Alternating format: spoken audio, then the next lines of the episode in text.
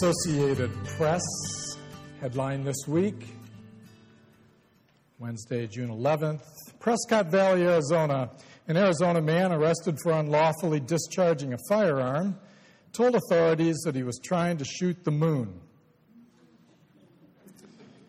Prescott Valley police say 39 year old Cameron Reed also admitted to smoking marijuana before the incident last Friday night. Now, that must have been an incredibly slow news day for that to need to make the national news. But because we celebrate Father's Day today, I uh, wanted to note that this little bit of news is sort of a snapshot of something that is going on in our whole culture. Fathers, like Cameron Reed, are often viewed as big, overgrown teenagers who are lovable but not very responsible, who every once in a while break out of their man cave, get high, and shoot at the moon. And I really do believe that one of the ways you can see that, you can like perceive that going on in society, is from advertising. There's been a tremendous change in the last few years in how advertisers portray men. And I just want to give one example. It's an advertisement for Esurance. You've all seen it. It's a middle aged black couple sitting in their living room.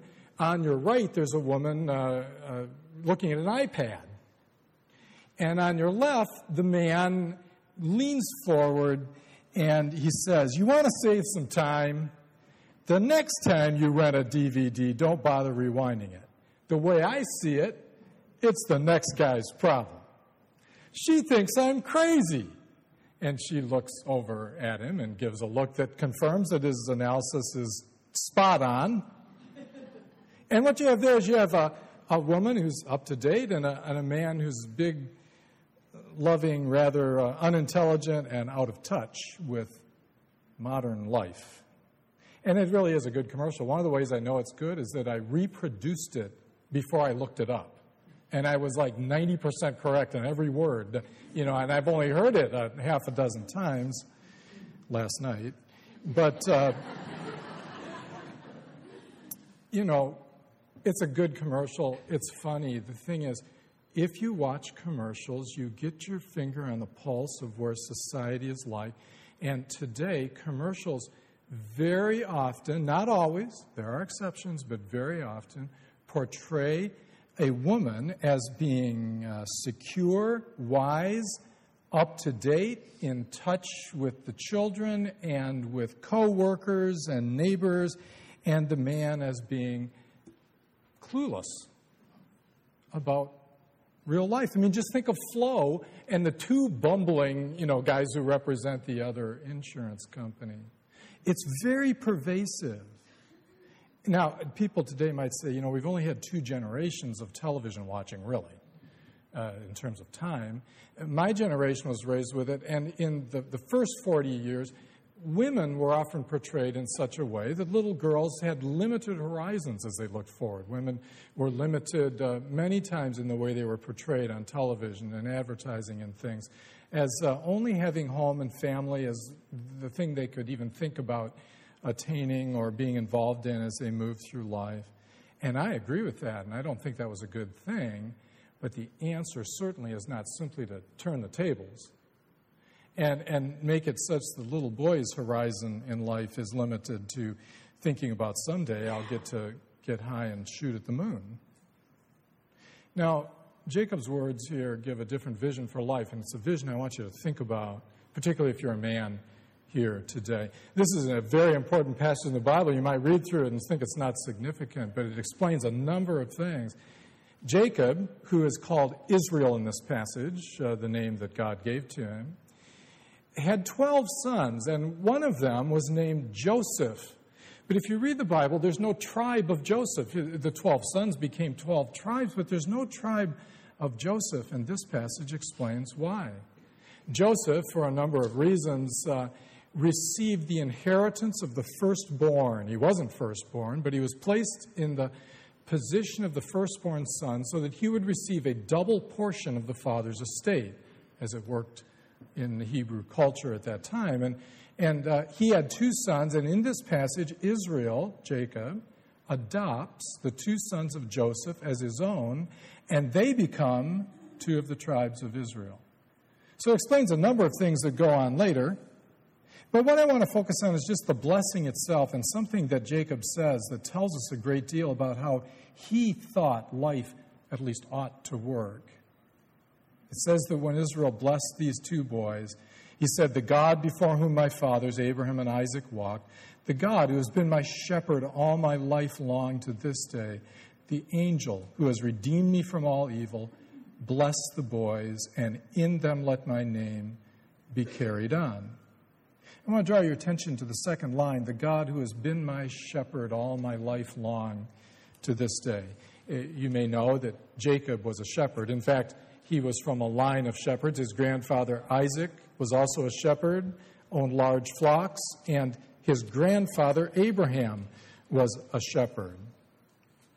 And shepherding plays an important role not only in the beginning of the Bible, but as the Bible unfolds its story. However, this is the first time in the Bible, of the dozens and dozens of words, uh, times that the word shepherd is used, that it's used in a non literal sense. It's used metaphorically to refer to God.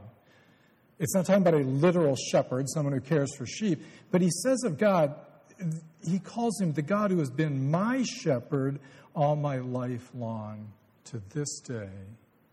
God was a shepherd. Just like the psalm, the Lord is my shepherd. It invites us to think of God in a certain way. Now, Jacob himself was a shepherd. He cared for sheep, and it's a prominent part of his life story. In fact, it becomes a part of the way that God shapes him from being a deceitful person to being one who walks with and strives with God, which is what the word, the name Israel means. And when Jacob said this, he was thinking of God in a way that he hoped was true of himself. God is a shepherd to me in a way that I want to be known in life, not as someone who cares for sheep as much as a, a person who cares for other people. It becomes the chief image in the Bible of firm leadership and protective care and warm love. As God shepherded him, Jacob wanted to be known as a shepherd. He wanted to be a shepherd, not just to do shepherding in the way he treated people. So, men, this morning I want to ask you, fathers particularly, how do you view yourself? What do you think your, what's your image of yourself and what you ought to be and what you ought to do in life? How would you like others to view you? How would you like your wife and your children to experience you as you go through life? This morning, I'd like to suggest that you should see yourself as your family's shepherd. That's the way God would invite you to look at yourself. It's the way that we are invited to picture Him. But He wants you to see yourself as your family shepherd.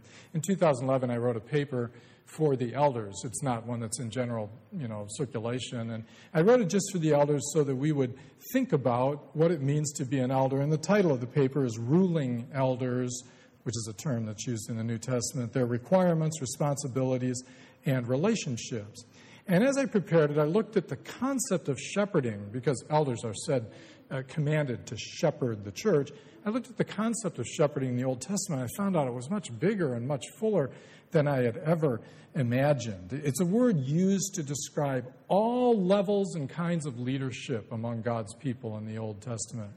The kings, the priests, the prophets, the elders who sat in the city gate, the judges who cared for people and made decisions to keep society secure, all of them, when they did their work well, were called shepherds, or they were said to be shepherding the people of God well. Their highest honor was to be seen as good shepherds. And I found out that attached to that idea were three things that I hadn't realized. And those three things are shepherding as leadership, shepherding as management, and shepherding as nurture. All three of those become important. And I want to think about them together for a few moments. To be a shepherd means to be a leader, a manager, and a nurturer. So if you're a father, the image that you should develop of yourself and of your purpose and your relationship to your family is being your family's shepherd. And that means first to be your family's leader. Leadership means to set direction. and to seek to motivate people to move in that direction. A family is meant to have a goal. And, and the problem is, the work that is involved in parenting is so massive that it's hard to understand the goal. Like, it seems kind of nebulous. What is it you're trying to do? Well, I suppose if you could boil it down, it would be to uh, seek to have a happy wife and to be a happy person in a home that has children who are loved and feel secure and cared for and are learning to be responsible, active people uh, involved, and that they will grow up and do the same thing. Many people struggle when they think about marriage with the words of the Bible uh, that say, you've probably heard this, maybe at a wedding or something like that, or you've read it. It says, Wives, submit to your husbands as to the Lord. For the husband is the head of the wife, even as Christ is the head of the church, his body, of which he is its Savior.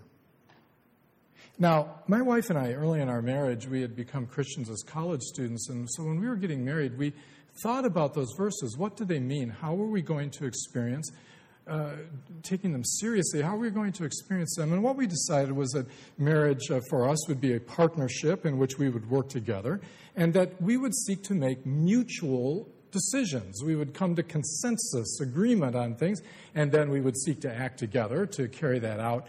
But we agreed if it ever came to a point where either we couldn't agree on something or we didn't have time, and a decision had to be made that I would make it. And um, that's basically how we've lived since then. So I went home this week and, and I said, I think this is what we decided. Uh, you know, can you think of a time when that ever happened? And we both agreed that it must have happened sometime. But we couldn't think of a time where I actually had to make a decision, you know, against what she had suggested that I do or something like that. The fact is, that didn't become the most important thing to us, but there's another aspect of the meaning of trying to apply that and putting together in marriage, and that is that a marriage involves leadership, and that's probably what the submission and headship thing is about. But leadership doesn't mean that I'm responsible to make all the decisions. It doesn't mean that the decisions that I make or participate in will necessarily be right. What it means is that I am responsible to make sure the decisions get made. Leading means to think ahead and care for the needs of your wife and family and to make sure the decisions are made that will allow you to uh, move forward. And I'd have to say that that's one that I haven't always done a good job at.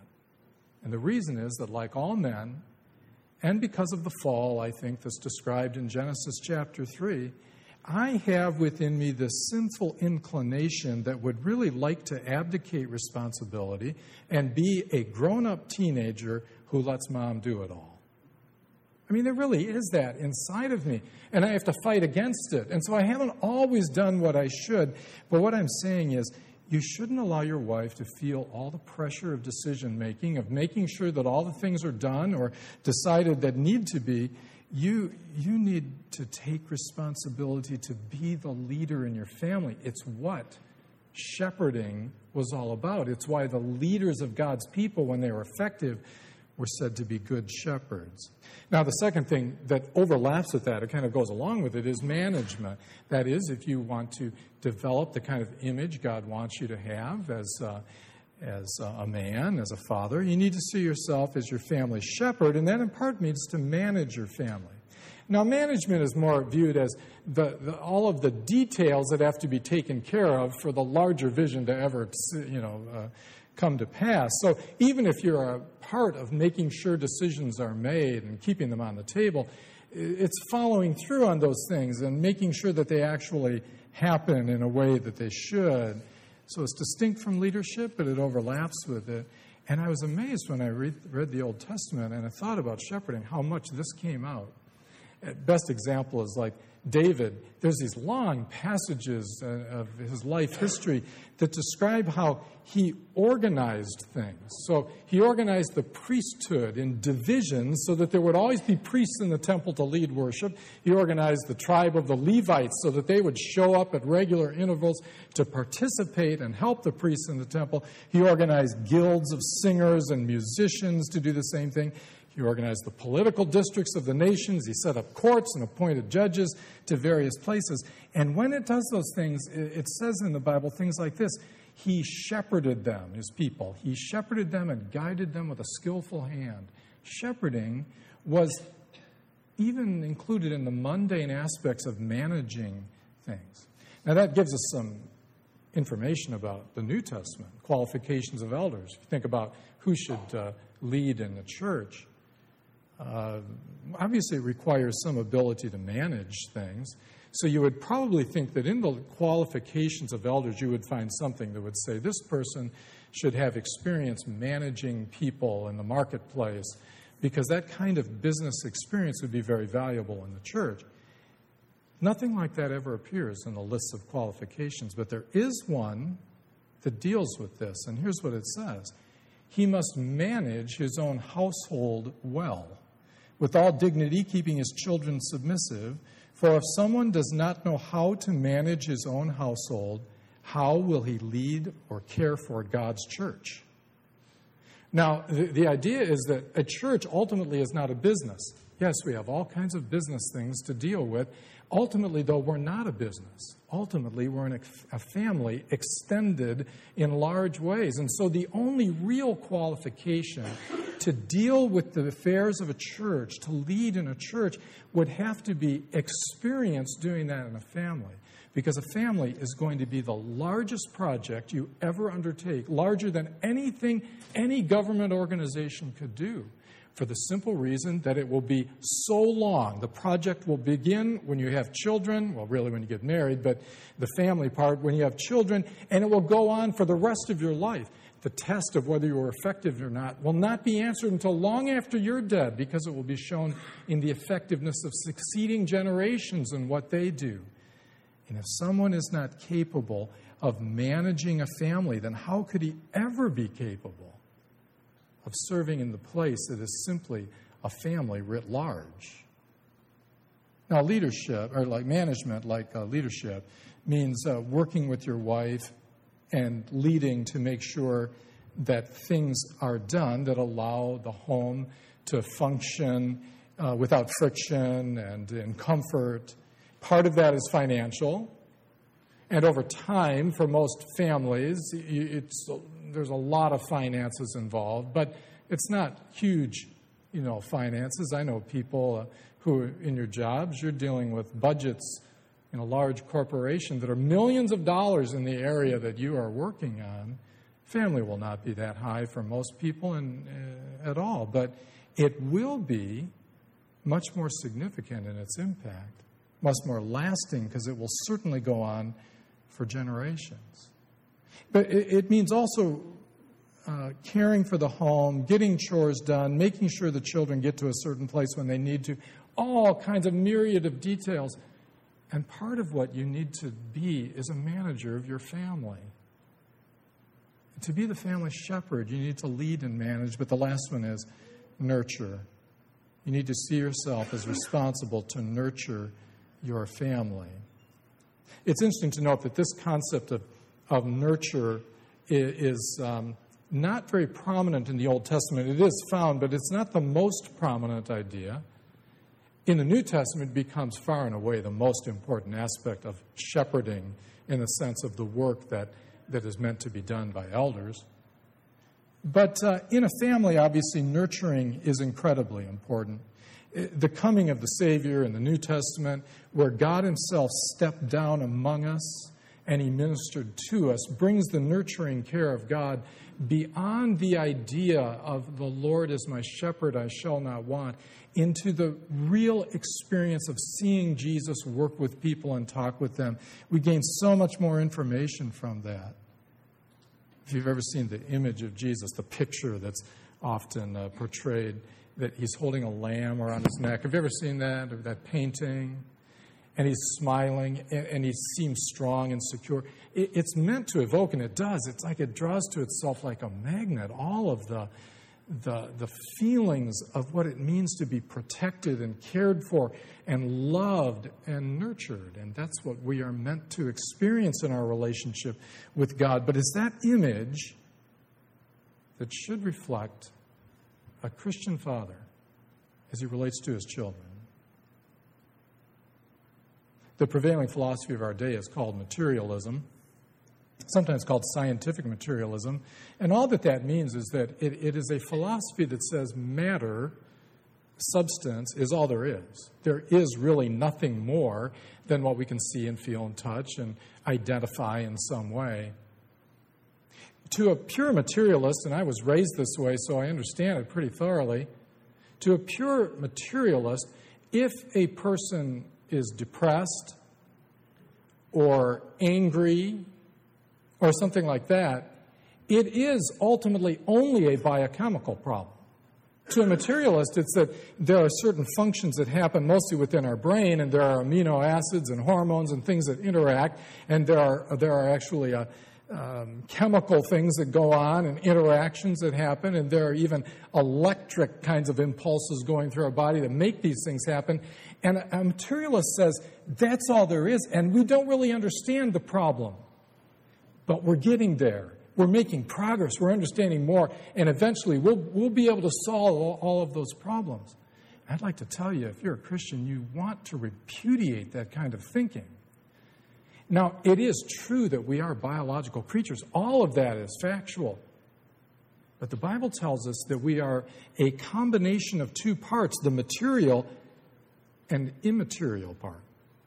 That is, the body and everything uh, connected with us and all the functions going on inside of us, and a soul or spirit, something that can't be seen or felt, that isn't material. And a human being is those two things put together. So it is true that we have biochemical things going on, that there are problems that can be helped in that way. Nevertheless, when you're raising children, when you're relating to another human being in marriage, you're relating to someone who is a mysterious mixture of something implanted by God, the soul, and of a body. And you can't only treat them as a body as something that you can feed and clothe and educate and give the right experiences and make them feel right, and they will turn out okay. To be your family shepherd, you really need to abandon any thinking that says that um, I, I, can just do things on the outward level and, and it will work out all right. You have to think of your wife and your children as living souls, and they are material, but they are also immaterial. And what that means is there's something incredibly mysterious about being a father about being a husband. You're relating to another being, another set of beings who are eternal, whose lives and the things they experience have eternal significance. And nurturing is suddenly raised to a level way beyond what we could learn out of a book. God calls you to be your family's shepherd, to shepherd your wife and your children. He calls you to lead and manage and nurture your family. And to be honest, that's that's something that is rarely pictured in movies and advertisements, in the books that uh, most of us are reading most of the time. It's not put in the newspapers. And, and so it raises the question if you hear this, how could I ever do that? You know, I really believe when you have a child, you have your first child, you hold this child in your arms, there's this overwhelming feeling that many people have. This like changes everything. Everything about my life changes. I have a connection to this child that I have begotten that is physical, emotional, spiritual. I have a responsibility way beyond what I had before now. And, and when you hold that child, you're going to, entering into a realm of life that you ought to feel how in the world could I do this? How could I do this?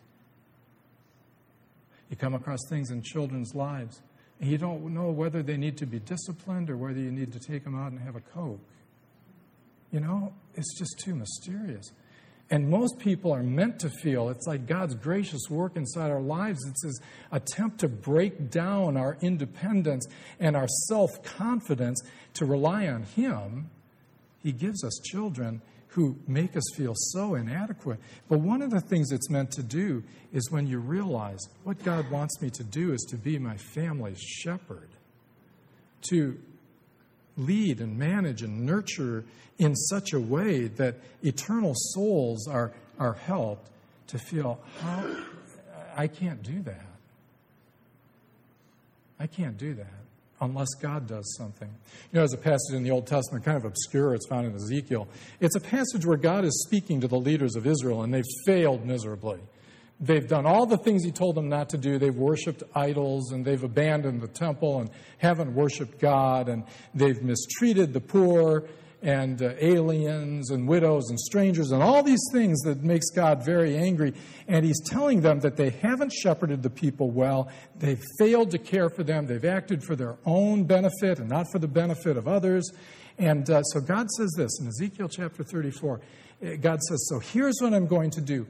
I will shepherd my people myself. I will rescue them from all the places where they have been scattered. I will feed them, and I myself will make them lie down. I will seek the lost. I will bring back the strayed, and I will bind up the injured, and I will strengthen the weak. And all of that lies behind something Jesus said when he came. John chapter 10, he said, I am the good shepherd. The shepherd, good shepherd, lays down his life for the sheep. Now, Jesus was saying when he said, I am the good shepherd, he is the fulfillment of what God promised to do.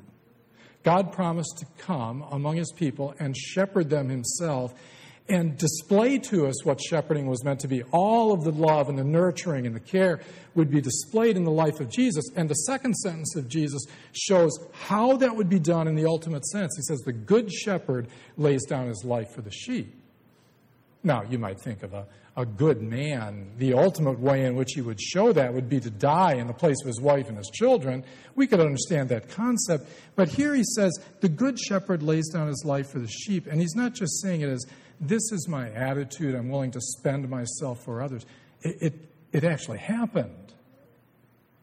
Jesus went to the cross. And that's what the gospel tells us. He died in our place. That was the ultimate act of shepherding. He took our place to pay for our sins so that He might bring us to God. And just as a shepherd might die to protect the flock in his care, Jesus died on the cross. And he died, he says here, for his people to cleanse each one from sin, to empower them to, to live for the Father. And you see, the, the fact is, the gospel tells us if you feel inadequate to be a shepherd, the only solution to that is to have a shepherd yourself who perfectly embodies what it is. Every part of the Bible draws us back to Jesus and who he is.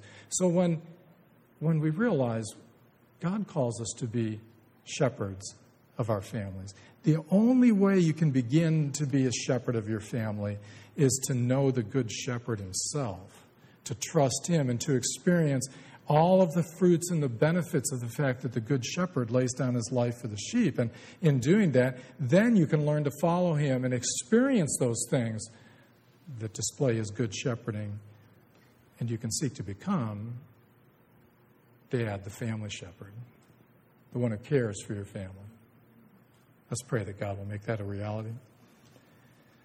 Again, fathers, we come before you. I thank you for each of my brothers here those who have children and those who don't, uh, whether they are fathers or not. I pray for them. We are given so many images in life, and we also have um, remaining sin as a power inside of us, and, and in that we have an inclination, it seems, to abdicate responsibility, to not seek to be the kind of people that you created us to be originally. But I pray for my brothers that you would strengthen them by your grace to be the shepherd of their family, the one who, under you and for your glory, seeks to lead and manage and nurture those given to his care. I pray that you would do that. And I pray that you would make us the kind of church in which we experience that and encourage each other to do the same, that we might raise a generation of children who see themselves and see their fathers differently. Give us a different legacy than the one we received in some cases and give us the strength to, in other cases, to live on the legacy that we saw in our fathers. and those who went before us. We pray in Jesus' name.